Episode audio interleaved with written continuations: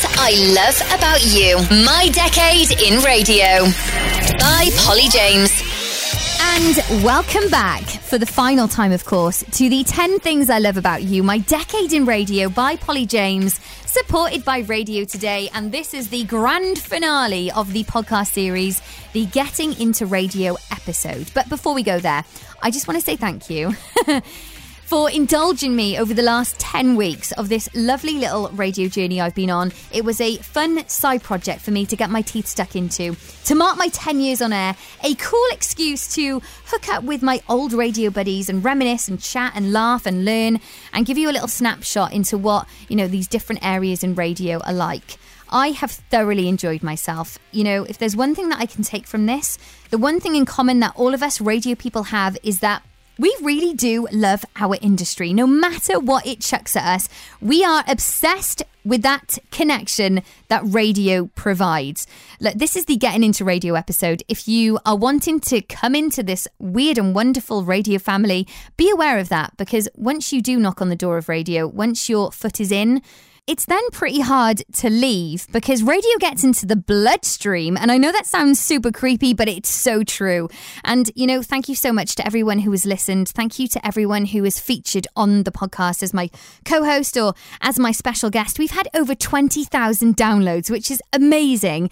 And that's not how I'm measuring the success of this podcast. It's the people who I didn't know before this journey, the strangers who have reached out to me via a message, you know, on Facebook, on Twitter, and have said how much they've enjoyed a particular episode, how much it's kickstarted a new venture for them in their radio career, how much it's reignited a flame for them, and how much advice they've gotten off, you know, our our experts that we've had on.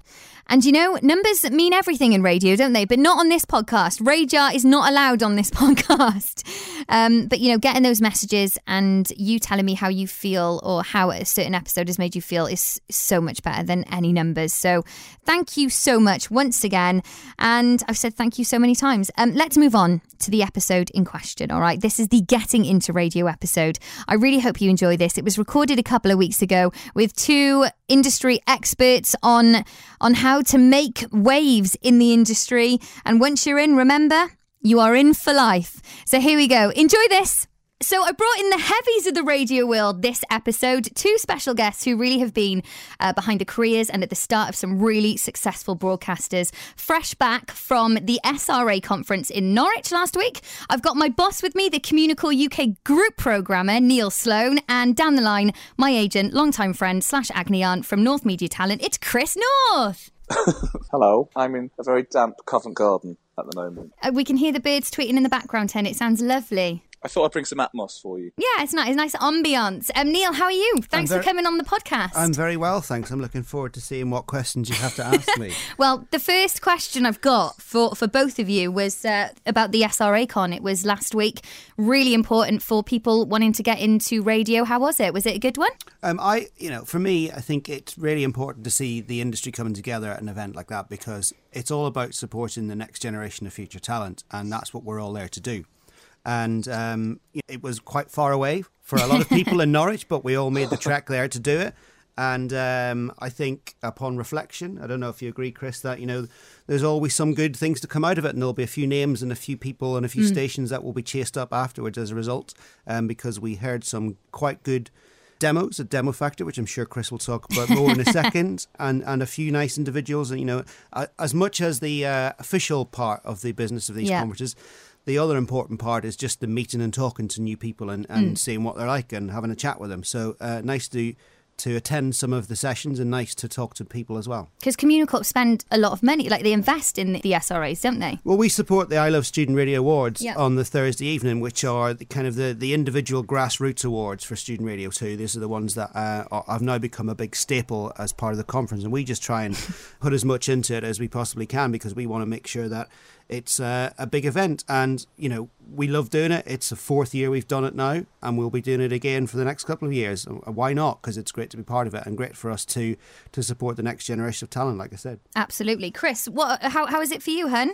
It's always a, a big uh, mark in the calendar for you, isn't it? Yeah, there's a lot of work that goes into the bit that we do, uh, or I do, um, with the team, which, which is Demo Factor, and it was the tenth Demo Factor this year, which makes me feel very old. Wow. But at the same time, it was a brilliant demo factor. Um, we met uh, and heard some really, really good talent. The, the standard was was really quite high. I know that sounds really like I'm surprised, but um, the way that the cycle of student radio works is, you know, every three years it's a different group. Uh, but I think the information sort of gets fed back to people. So uh, gradually you start to see an improvement in demos, and then maybe they'll start to dip away again, and they start building up again. So uh, the, the one in Norwich, I think, was a was an example of that journey, and it was actually really, really good, really happy. And I think all five judges really were quite impressed. And I know that Radio One um, have, have got a few people that they're going to be piloting from it.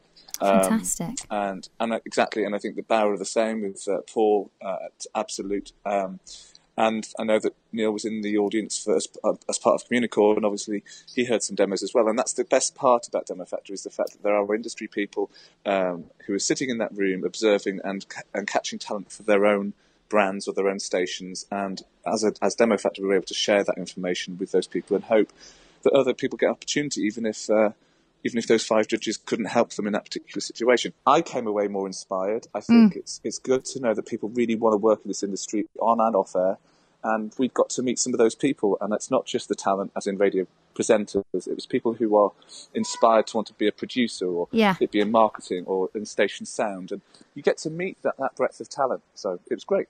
Chris, uh, now I've joked before that you are like the Pied Piper of uh, the, the SRAs. And I would say that in the radio industry, I think the radio industry look to you as a bit of a, a front man for showcasing new talent. Who is your biggest or like your most fondest success story? Like someone that you had on your books at the very beginning, you know, you gave them a shot, signed them up, and now you've just watched them flourish. Um, I mean, there's been lots of them, if I'm perfectly honest. And I, I, I hate naming names because there'll be people listening to this podcast and say, what about me? Am I good? um, uh, but so somebody who's not on my roster now, I will say Greg James was, was discovered from student radio. Yeah. Uh, and Radio 1 spotted him through the, his award. You know, he, he was true to form. He came from student radio. Radio 1 spotted a person who was um, was his student radio uh, himself. You know, he wasn't polished radio presenter, um, but he was natural and he was personable and he was himself. And that's that's who he still is to this day. You know, he is still that Greg James uh, in essence. And I think, you know, he's one of those people that he's a true radio professional. Radio, um, he's so passionate about the radio industry, which is what we need in radio. Sounds bonkers, but we do. Um, I'm really proud of his journey and I'm proud of what he's done and what he's been able to achieve. So yeah, I'd say Greg, and I suppose more recently, um, people like Mim Sheikh on uh, the Asian Network and One Extra, who also came Yeah. from student radio and who also went through Demo Factor and who, well, I basically didn't even give him 30 seconds in the Demo Factor, I think. No Um, way.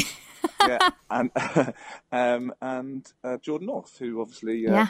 has just recently joined Radio One. So there's, there's, a, there's a combination of different people, but they're, they're just three that that have that came to me when they were at their beginning uh, Yeah. of their journey. You know, um, Ben Shepherd again in, in Capital North Wales. I mean, the list is endless. As I've been doing this for quite some time, you can imagine. But um, I can uh, say that you know a lot of the presenters that I work with or have worked with are genuinely radio people at heart. You know, and and and that's the talent that you can work with because they really want it and they really want to work in the radio industry and they're not just distracted by And that's TV. And that's why they stand out because they they want to be in the radio industry and they've got that fire in their belly and they're passionate just for radio, not TV. They've just got a beeline just to be on air. Oh, TV always comes along at some point in Yeah. the journey, um, but you know it, this industry is based on communicators, and you need people who understand it, understand the storytelling, understand connecting with the audience, understand the skills of radio, and that's a Yeah. very different thing to being a TV presenter on the radio because that's the wrong way around, in my opinion. Yeah, absolutely. But so then you get Greg onto your books, and then that's when you make the connection with Neil because Neil is then Greg James is producer on Early Breakfast on Radio One. Have I got that right? Not quite. Okay, no. okay. um, as part, so when you won an SRA award, then um, I'm not sure if it's still the case, uh, but you uh, best male and best female got to come and do a, a, a one-off show at Radio One. Oh yeah, I remember that. Um, Normally around Easter, around the bank holidays. It's like in the Um, middle of the night on the weekend, isn't it? Yeah, but Yeah. It's, but it's a fantastic opportunity. Amazing opportunity. opportunity. Um, and uh, what had happened up probably up to that point was there were a few people who've who've done the shows on there who probably and I I was the Radio One representative for student radio, so I was a kind of Okay. conduit between Radio One and the SRA, and um, so I was dealing with all these people that came in to do shows, and quite a few of them came in and. They basically just sort of did their student radio show on Radio One and just saw it as a laugh. Yeah. Um, And Greg was probably the first one that saw that this was a great opportunity to maybe get a proper job. Yeah. Um, and he came in and he had put some production into it, which sounds very obvious, but he had. He'd got some clips that he wanted loaded onto the player system and and you could just see that he knew that this was a chance to do something a bit different and to and to and to stick his head, you know, up above where other people may have been. Um, so he did that show, and the feedback from that was good. Um, and it was at that point in time then he was in conversation with other commercial radio stations, and he uh, was doing some shows on Galaxy. Um, and it got to a point with Greg where it was like, what's he going to do next? Enter Chris North agent um, to to help steer steer the ship and to advise what happens uh, when you're met with conversations like that when you're straight out of university and to be honest you've no idea what to do next um, Yeah. and so that's kind of how What's it the best move, isn't it? I Well- mean, it, it was. I mean, obviously Neil and I had worked with each other a long time before that, but you know, it's it's that feeling of um, trepidation of you know, oh my gosh, Radio One want me to come in, and sometimes you do need more than just the people in the building at Radio One to, to hold your hand. Uh, and I'm, I remember getting that phone call, but he hadn't he hadn't signed to Radio One at this point. He just he was on his way to his graduation ball, and he'd done the early breakfast show the, the Friday morning, and he was driving in his car, and he got to the got to campus, and as he got to campus, um, I got a phone call from one of the editors, uh, and they said. Um, Sarah Cox isn't very well. Greg couldn't do Sarah Cox's program on Saturday, could he? And so I had to phone Greg as, as he was arriving at his graduation ball and say, I think you have to come back from Norwich uh, and do the Sarah Cox program. And I think that was the turning point, really. Wow. And Neil, as his producer early on, did could you tell like he was going to go up the ranks? Was there something special about him? Well, his his first, very first show that he did, Yeah. uh, that early morning one, uh, his best male winners one, it was good.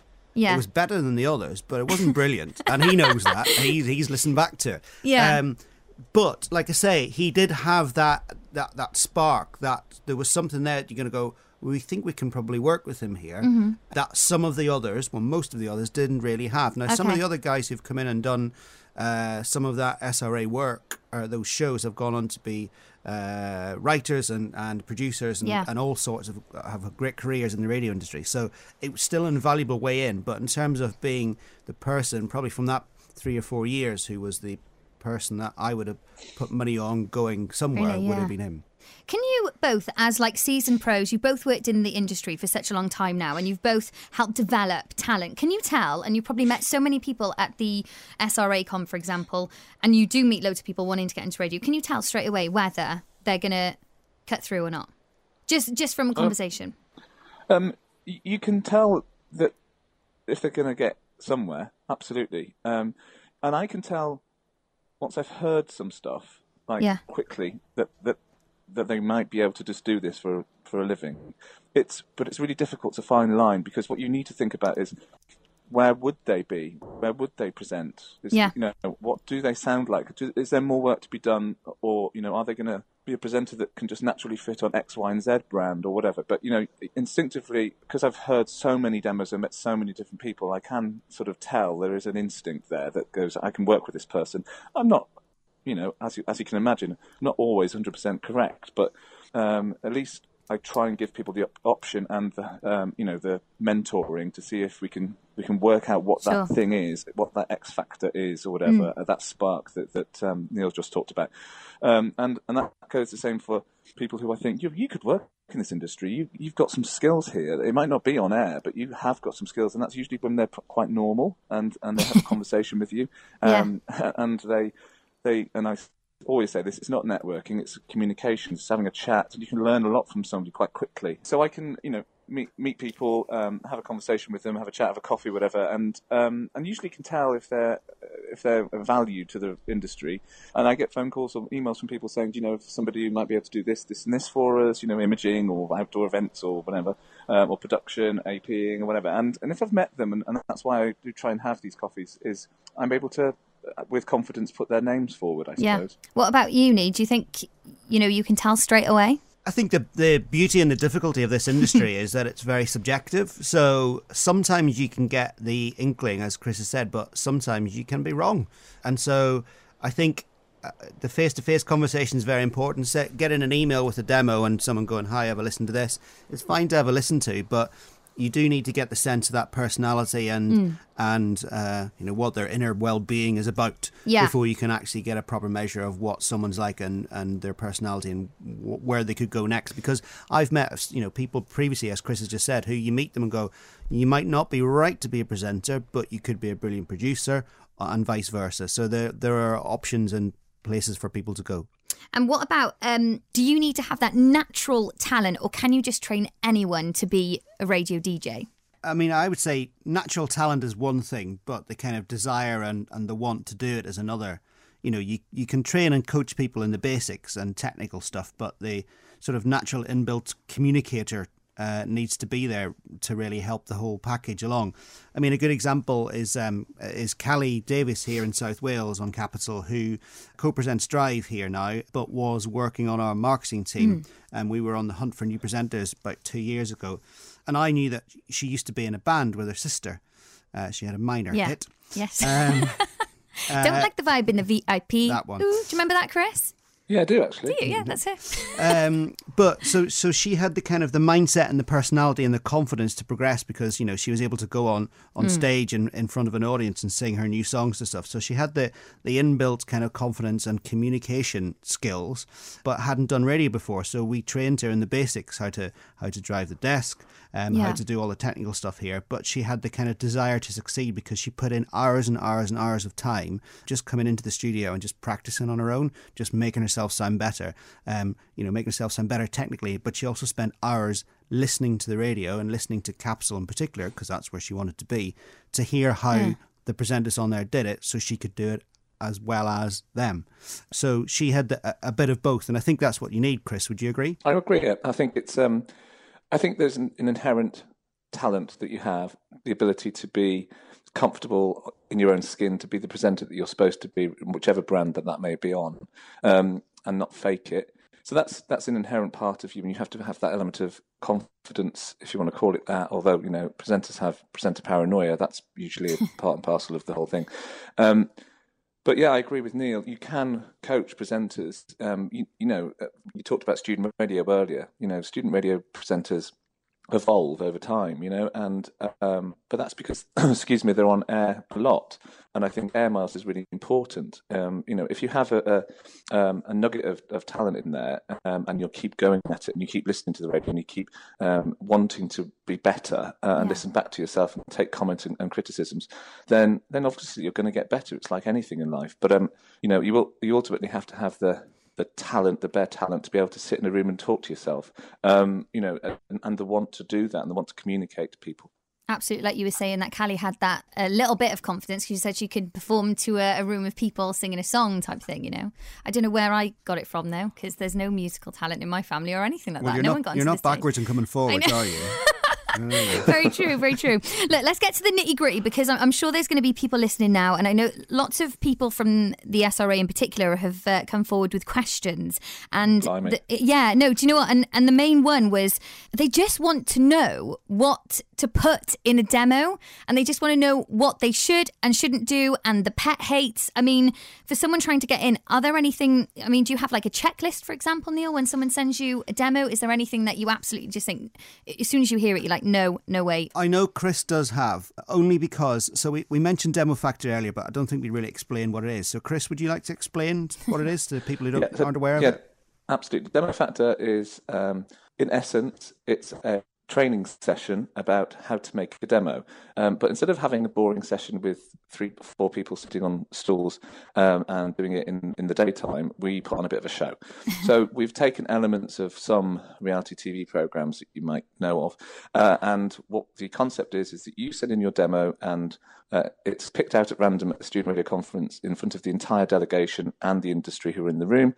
Uh, once uh, it plays, you have, there's a minute to uh, limit, and then the judges get a, the minute to buzz it if they've had heard enough or have something to say or they don't like it. Once you've got the five buzzers off, uh, the room goes red, and then they uh, the judges give their thoughts and comments. Now that is not necessarily Savage. that it's bad. um, it is. It's not savage. It's it's real, and the reason why we do it in that that style is because I realised um, years ago that students don't listen to each other, and they certainly don't listen to their peers in sense of they don't know what what the level is out there apart from their own student radio station. So first of all, you get to hear your peers, and you get to hear what the standard is uh, across the UK. You also get to hear what their perceptions of demos are, and very very early on in that um, two-hour show, um, I think the students start to realise what is the right and wrong thing to put in a demo. And so instead of listening to every single person individually throughout, throughout the UK, we try and do it in a snapshot. So it's it's also about a lesson in, in the do's and don'ts, but it's it has an element of um, of panto in it as well. But is there though anything fundamentally that should not make the cut in a demo? Um, there's loads of things that you should not put in. Um, I mean, the, the, the rules are, you know, it's impact. So the first 30 to 30 seconds to a minute is is where we are. Um, what, what, we're looking for. Uh, we want, like everything, you know, it's that first impression, like it is when you're listening to the radio. If you don't like that presenter in the first 30 seconds of what they're talking about, you tend to switch them off.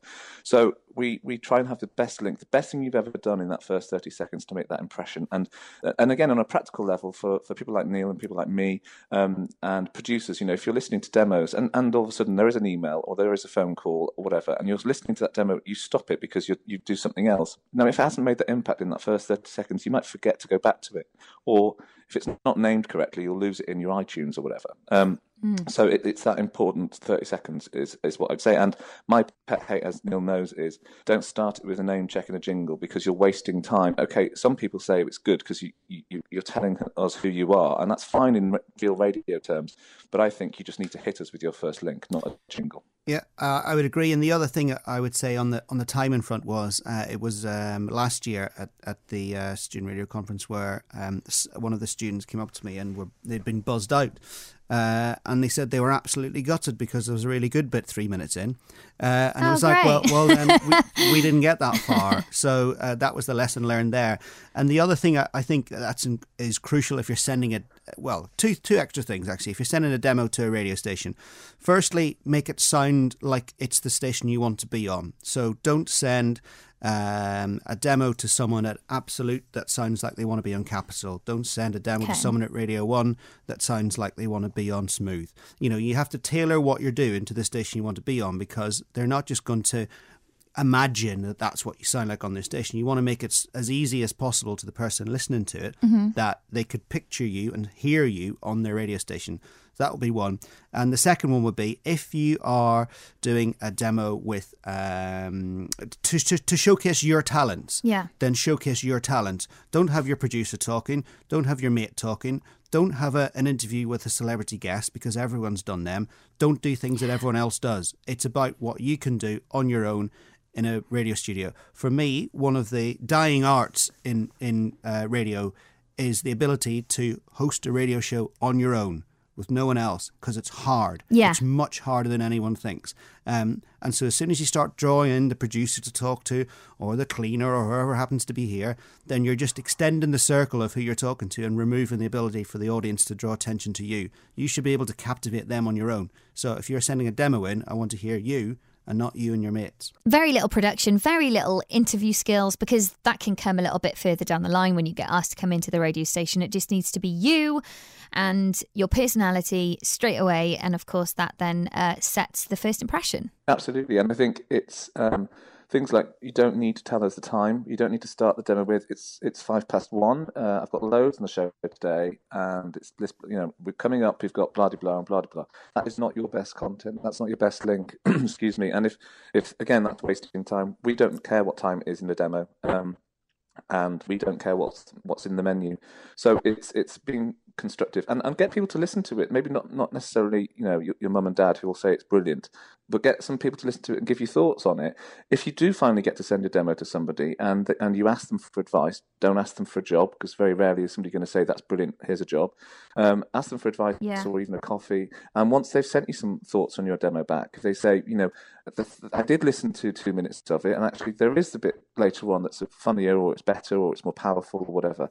Um, I think that should be the first thing that's on the demo. Then you know, do that, make that change, put it at the beginning, and then in a few weeks' time, send it back to that person and say, "I've done what you've told me to do, and what do you think of it now?" And and therefore creating a, a, a conversation and a relationship with that person. Um, you know, and as as Neil said earlier, radio is subjective. So what Neil might like um, I might not like, or Paul Sylvester might might think is brilliant, and Tony Moorey upstairs in Magic doesn't. So it's Yeah. you know, but but those people are asking you for to change things for their specific need. I loved getting feedback, and that's what I would just send out to PCs. I'd send out my demo and I'd just say, Is there any feedback that you can give me? Anything at all? I'm not looking for a job just yet. I just want your advice. And I'd send them out. I think my first demo was like 15 minutes long with the same link on there over and over again until I quite nailed it. I don't know who And now look. me in the end. I, and now, like, yeah. Um, I was going to say, uh, you know, I think for uh, from me, the other big thing that you will hear, you know, you asked earlier about what's the thing that you hear in when you, when you're talking to people or you, you hear a demo that you go, yep, that's it.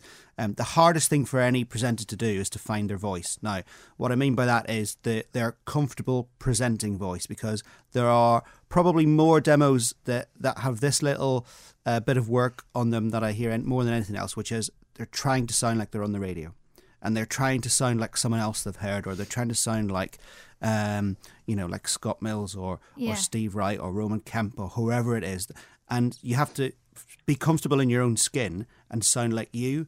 Don't try and sound like someone else, and don't try and sound like you're in the radio. You know the. Uh, it, it's hard because that's what you think you have to do when you start. Is I'm on the radio. I need to talk like this. I'm on Yeah, the yeah, radio yeah. but you just need to be a slightly more exaggerated version of yourself. And uh, in my in my point of view, and, and actually, that's the hard bit. Once you've cracked that, the other stuff will come because once you can comfortably go into the studio and know that you can do the the major bit of the job, which is the talking in between records, as far as a presenter is concerned, uh, confidently, then you will absolutely nail it. But that's the hardest bit, and sometimes it can take months, sometimes it can take years. But once you get it, it's like riding a bicycle. Once you can do it, Yeah. you've got it. Um, the other question which came in from um, the students at Express Radio was, "So, Paul, tell us tell us the secret to the radio game." And I'm like, "Well, I I don't know. I just I've just done my thing. I've been myself." And then it, it got me thinking: Is is there a game that you need to play to be successful in the radio world? Is there a radio game? I don't think there is. Um, I think it's called the industry. Um, it's not a game. I think, know, there are obvious things in any industry that you just have to sort of take on board. You know, there is an element of having to communicate and, and meet people and and and I hate the word network, um, make contacts. But there's no game involved. Um, I mean, there may be games across boardrooms across the country, but that's probably where it sort of stops, really. Um, I would say it's about being um, open-eyed to it. It's about learning who owns what, uh, knowing the sort of vague politics. If that is by reading things like in Radio Today or whatever, knowing what's going on, uh, so you don't make any faux pas when you have a conversation with somebody. Um, and so that's just having a bit of knowledge and a bit of passion and a bit of understanding. And there's also a part thing I always said, and I was going to say it earlier, which is um, if you want to be a presenter, you have to be very patient.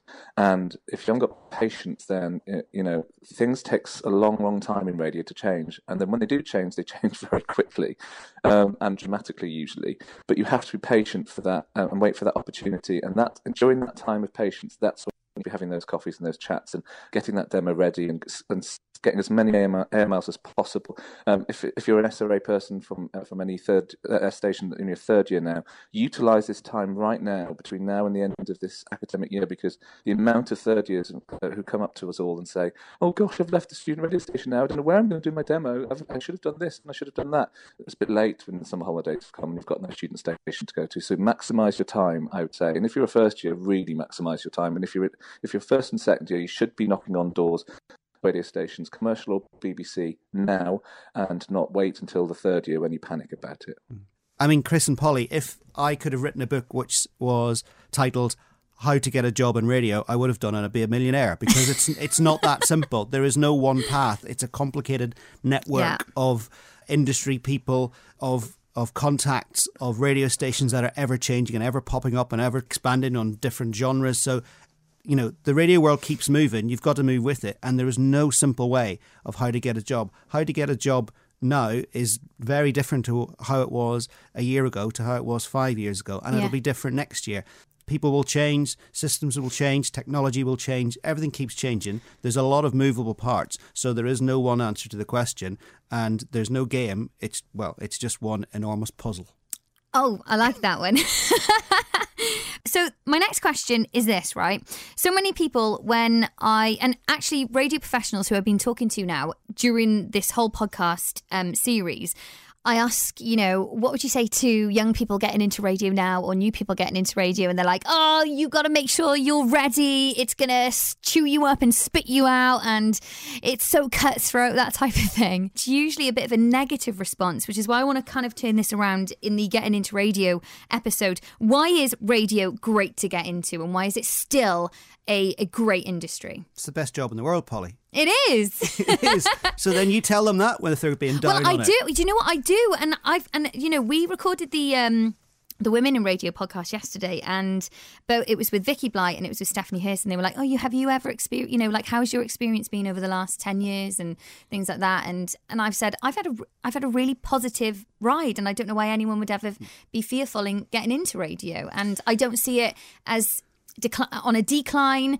You know, I've I have heard that you know radio's been pronounced dead on so many occasions, but I just I feel very very lucky, and I feel that the the, the future is bright. There are now more ways to listen to the radio than ever before. Yeah. Right? So more people are listening to the radio in various different ways. And also, uh, when it comes to, you know, people being down on, on a career in the industry, I guess that will come from perhaps people not succeeding or not getting to where they want to be. As we've discussed earlier, if you if you stick at it, if you give if you are patient, as Chris said, and if you've got the ability and the willing to learn, then you'll crack it. And when you do crack it, like I say, you know, coming to work to produce or present a radio show, if you're on the station that you love and you're playing the music you like and working with the people that you want to work with, you won't even feel like it's work. You know, you're coming Yeah. to work and you're having a laugh and delivering what your station is asking of you. And that's why you say it's the best job in the world, because what's better than that? Absolutely. Do a job you love and you'll never work again in your life. That's what I like to say. What about you, Chris? Why is radio great to get into? Well, let's face it, we're not going down the mines, are we? I mean, um, I think there's it's the most exciting industry. It's ever evolving. It, it's unlike the others in media where we can make some changes and we can make them today and they will be affected tomorrow or even this afternoon. You know, it's that quick if it wants to be and it, it's that reactive. And there are so many jobs within it, you know, and as Neil said, there's so many more platforms and so many ways of listening now. Um, that's really exciting. And I think that, you know, the um, media, but also technology, has, has given us more scope for more people to do other things and people to be more versatile. Um, and I think from being at things like the Student Radio Conference or the Radio Festival, whatever, you know, you go to these things, and and like I looked around that room in Norwich, and you know, 350 people wanting to be in Norwich to learn about the media industry and the radio industry and, and its various forms, you know, in all genres, in all things and aspects of it, from music through marketing through everything. And um, what an incredible thing that still, right now, in that ten years, Polly, that you've been doing radio, you know, it's died a it's died a death several times apparently, and we still we still seem to be talking about it. Um, Yeah.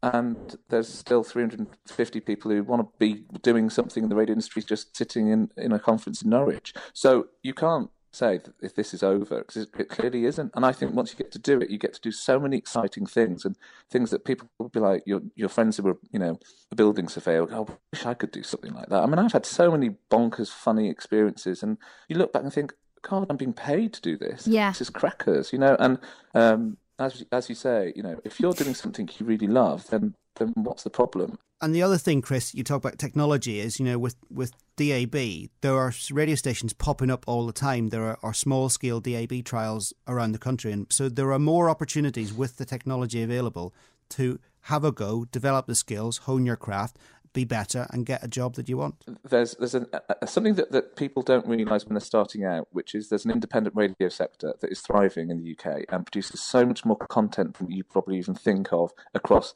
commercial BBC and other platforms. And I think um, if you're starting out in radio and as a presenter slash producer, or certainly as a producer and researcher, then seek out you know the independent radio section a sector and uh, the radio independent sector, and, and it's on RIG, uh, the website for their uh, their organisation. And you could be working on a Radio Four program, a Radio One program, uh, you know, uh, an Absolute Radio program, but but not being part of those particular radio stations because you're doing it via the independent production companies. And I think that that whilst that's thriving, um, let's not forget that that part of the industry exists. Absolutely, and I, I think you might have both just uh, um, answered the the next question that I was going to ask, which also came in from from a member of the S- SRA. None of us agree that radio is on the decline, but it is consolidating slightly, and I think there's a lot of people out there who are maybe a little bit worried, who have maybe just starting in doing a radio course now in uni in their, their first years, and they're worried that in the next couple of years, are there going to be any jobs left in commercial radio outside of London? Of course, the bill. The way that we listen to radio is obviously changing, but the stuff we want to hear isn't. So, you know, people still need to know what's going on in various parts of the country in terms of where they live. And uh, as, as though, uh, you know, obviously network radio programs uh, have their place and, and are brilliant, um, people still need to know what's happening in their local patch and therefore we will always have radio stations across the country in different. It might be in a different form, might be with different names, but we will still have those radio stations. And what people to be able to, to be able to deliver that content, you need people who actually know those areas. Um, you know, if you look at BBC local radio, it's going through its its its rebrand or it's whatever you want to call it, refocus. There's always going to be places that need people to make content that are not just based in London or Media City.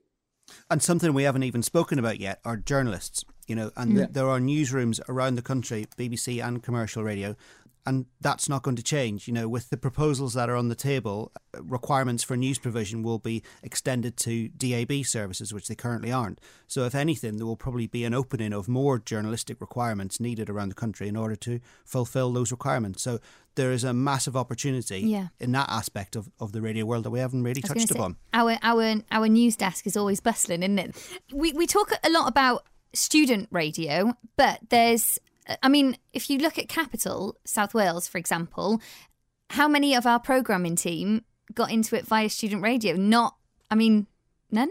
None. None. So, what are the other avenues to getting into radio? For me, it was community radio. Matt was hospital radio. Um, Callie obviously uh, came in as, uh, you know, on the marketing team. Are there any other avenues? I know Matt is a big champion of, of hospital yeah. radio. And there's also stations, you know, where we are in, in Cardiff, uh, community stations like Radio Cardiff that you can go and, and learn your trade out there. And there's also in the the technology is available now for you to be able to you know, construct a demo in your bedroom that will sound equally as good as if you were in a, a, million pound studio complex. You know, you can you can get the equipment to do the what you need to do without being attached to a radio station. And that's a really exciting time for someone to be able to do that. But you know, if you you know if you got a demo though, and and it wasn't of high quality and it did sound as if it was recorded in a bedroom would you like how do you feel about that if the person was good enough you'd yeah. want to talk to them you want to meet them and you want to get them into a good studio and get hear how they sounded like with the correct imaging and stuff like that. It comes back down to that the the what are you getting? What are they saying? Because what you don't mm. want is a really high produced quality uh, demo with brilliant jingles and beds and production, and actually the presenter's talking nonsense because that goes nowhere. Yeah, the, de- the, the, you know someone sending you a demo for a job is about them. It's not about how it sounds. It's about how they sound. I think, and I think a lot. I don't know. I, I can. I, I feel that a lot of student radio people or someone sending in a demo would feel that they, they couldn't send something which is just on an iPhone, for example. I think I've had ones that I I've have been recorded on phones, and I've given the chap some feedback. And over about three months, he listened, as Chris said, and, yeah. and, worked on it and got progressively better. He was still sending it on an iPhone, but I could hear how it was sounding better and better. Yeah. And eventually, he'll get to a point where he would be good enough to come in and yeah. do, and, and, do a demo and sound and you know use the uh, equipment properly. But it's not impossible at all. I think it's just two things. If you want to be a radio presenter and uh, you have other skills, in the olden days, um, before your tenure started, we would have said things like, um, "Don't tell people that you want to be a presenter if you are a producer," or "Don't tell you know, don't tell them that because it puts them off." Um, it, that's a load of rubbish. Now, I think you know, if you're a producer and you're really talented at it, or you're a good um, visualization person, or you're very good at whatever, um, or if you're um, uh, in marketing or whatever, but you feel that there's a desire there to do presenting, and tell the person to be bold enough to say it. And if the person's your boss and they think, well, okay, someone doesn't turn up and they're looking around the room going, can anyone do this? Um, if they don't know you can do it, then they'll never be able to help you. And I think people have to be honest about their skill sets. Um, but getting into radio is about being um, flexible in your, in the sense of your of your core skills. And if you know if you did student radio and you did, oh, I was part of the marketing, or I did the varsity, I covered that. Um, like, oh, did you? Have you got any stuff about you doing the sports stuff? Yeah, I have actually. Oh, well, come along because we're going to do the OB next week from the you know um, rugby ground or whatever. But if you don't tell these people, how the hell are they supposed to know that you've got those skills? And you might be the, the star that they've been looking for that was just in the office. They've Classic. al- always had them there. I was going to say classic example for us most recently is Jess, who, who is our marketer manager, um, set out to to want to be a presenter and has just done an amazing job on her first show, right? And I think she was a bit nervous to say she wanted to be a presenter, just like you were saying, Chris. You know, or she was like, "Oh, I don't really want to like tell anyone or tell Neil," or do you know what I mean? I think she was, and she's glad she did. Yeah, And also, as you touched upon there, Chris, there's also the the other side. I mean, we're going to diversify now. We're talking about mm-hmm. journalists, we're talking about presenters, but Yeah. there are technical people required for OBs and things as well. tech ops we need. you know, there are people who will be have done those varsity shows who will be sat back in the studio while else everyone else is out having fun, but they're playing the records and making things keep going on air. And every radio station at some point in time will need those people. So other great opportunities to get into the industry and, you know, prove your worth because we'd be nothing without engineers. Very true. We'd be nothing. we could speak to no one without an engineer. It's just another route in into the into the complex web. Chris, have you ever been tempted to move into the running of radio before? As opposed to, I feel that you're not on the outside, but you know, you're not, you, you work for everyone, you know? Yes, I have. Um, yeah, several times I've thought about that. Um, I miss it. I miss the the buzz of being in a radio environment. If I'm perfectly honest. Um, a couple of years ago, I got the opportunity to do a really bonkers project called Challenge Radio for the Radio Festival, which I'm not sure if the Radio Academy were happy with, but um, it went very well. Um, but it was the first time since I'd done Demon FM uh, in student radio that I was able to be part of a, a real live radio station and schedule it and be part of a team and uh, produce programs. It was fantastic, and I loved it. And I'd forgotten the buzz of doing it really. But you know, as a as a, a lonely old talent manager, to finally find myself with all this talent presenting and sticking them all together and making it all work for twelve hours was just an incredible experience. And um, you know, and it was just it, I, I do miss that and I love I love you can't not get bored of walking into a studio and and seeing what it all happens I the other week I got to present on my student radio sta- old student radio station because it was their alumni training day and I must admit Paul I've never been so nervous in all my life Really? Oh but Oh it's my good that you do that because you're representing, you know, these radio DJs and you, you know, you take them from the very beginning as well. It's funny you should say that, Chris, because we've got a clip of it to play Yeah. you no, right you now. haven't no No, no, we haven't. All right, here we go. No, no, we haven't. But no, it's Please, great. no. It's great that you do that because you can experience what you know these the, the people that you're taking on experience. I think so. I, um, I um, you, you mentioned Vicky Blight earlier. I texted her after the program and said, "I don't know how you do this." um, it's I've it, it, I was physically shaking until after the first track had played, you know, and I was I was like, oh, okay, I feel better. I feel better now. I've said my first link and I'll be okay. I was only on for an hour, and I was very clear to them to not tweet that I was going to be on because. I knew that if I had, if anybody did know that I was on, it would be the end of my actual radio career as an agent because I would never be able to sit in a room and slag off a demo at Demo Factor ever again. But I did, it did remind me of the skill set that you do need to have, and um, and I have an, a renewed respect for what you have to do day in day out presenting. And I think some people in the industry should go back to the floor and do it themselves because it will remind them how how difficult it may be uh, to be to be behind the microphone. Well, um, on that note, Neil, I'm going to seg up a top, top of hour, and you're going to uh, give us a little menu of what's coming up on Capital next, just so you can have a newfound respect of what we do every day. I think we're running out of time, Polly. no, do you know what? We really are. And um, it's been a pleasure having you on. But look, one more question. The, the future of radio, in a nutshell, for, for, you, for you both. And I know that's a super hard question, but I just think it's so important and poignant at this moment in time, especially with the, the student radio people listening and hospital radio people listening, community radio, big up community radio people. Um, what would you say? I think the future of radio is going to be fine. Um, I think there's a lot of scaremongering. Uh, it will, it might look or whatever sound slightly different in terms of how we how we consume it, um, or which platforms we consume it on. But ultimately, there's something inherently powerful about radio, which means that they can put on their iTunes and they can put on their Spotify and they can do all those things. But ultimately, they want one person to be talking to them entertaining them, inspiring them, um, giving them information, um, even traffic and travel, the weather. Um, but they need someone to be telling telling them that, and it's not just their app. So I think yes, we'll consume it differently. It will look slightly differently, um, but the talent is all out there and they're passionate about still making this. And whether that's on a podcast or whether that's a radio station that you build yourself or whether that's you know consuming it via digital whatever it may be um, I'm as a strong advocate of this industry certainly in the UK I think we we would be naive to think that uh, it will be dead. Uh, I think it will be more powerful and um, I look forward to hearing 10 years from now your 20th anniversary uh, podcast about um, and you can play this clip back and say I know, oh, were, right? I'll be like, right, okay. Chris, you told me it was going to be safe, and now I'm not working anywhere. Look, I can't predict everything, Polly. I know. Um, and and just on with you, Neil, your your note on the future of radio. Big question, mm. but it it's hard to sum up. But if you don't keep up and keep reinventing and evolving, then yeah. you'll get left behind. The most important thing that radio and the radio industry can do is to listen to the demands of the audience because they're the people that matter most. It's the audience. The yeah. reason we do what we do is for the audience. So they must be first and we have to react accordingly. Fantastic. Well, thank you so much. I feel very privileged to have you guys both on this Getting Into Radio podcast. And I know that there's going to be a lot of uh, people out there who have listened to this and have finished listening to this feeling very inspired and hopefully have got fire in their belly to go forth and pest you with lots of emails, Neil. um, Chris, thank you very much for your time, Hen. I'll catch up with you soon. Thank you for uh, for joining me on this podcast. Neil, thank you very much. No worries. And uh, yeah, we finally did it and there was no drop off. Woo! No. And there we go. 10 episodes completed. Podcast completed. I've done it.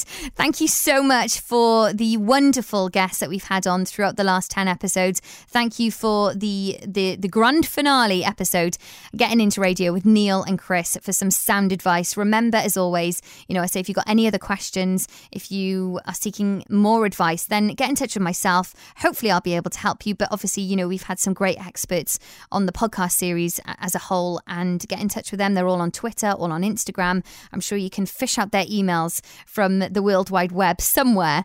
Um, but thank you once again again. Wow. Um, thank you to Radio Today. Thank you to Omny Studio, my podcasting host. Thank you to Steve Martin. Thank you to Richard Boffin for all their advice on doing the sound.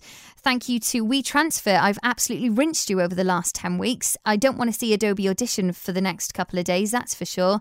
And uh, thank you to Neil Sloan, actually, who is my boss, who has sometimes had to listen to the podcast before I put them out just to make sure they are absolutely compliant and I don't get myself into any trouble.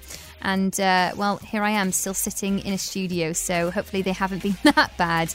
But thank you very much to everyone who supported me on this journey.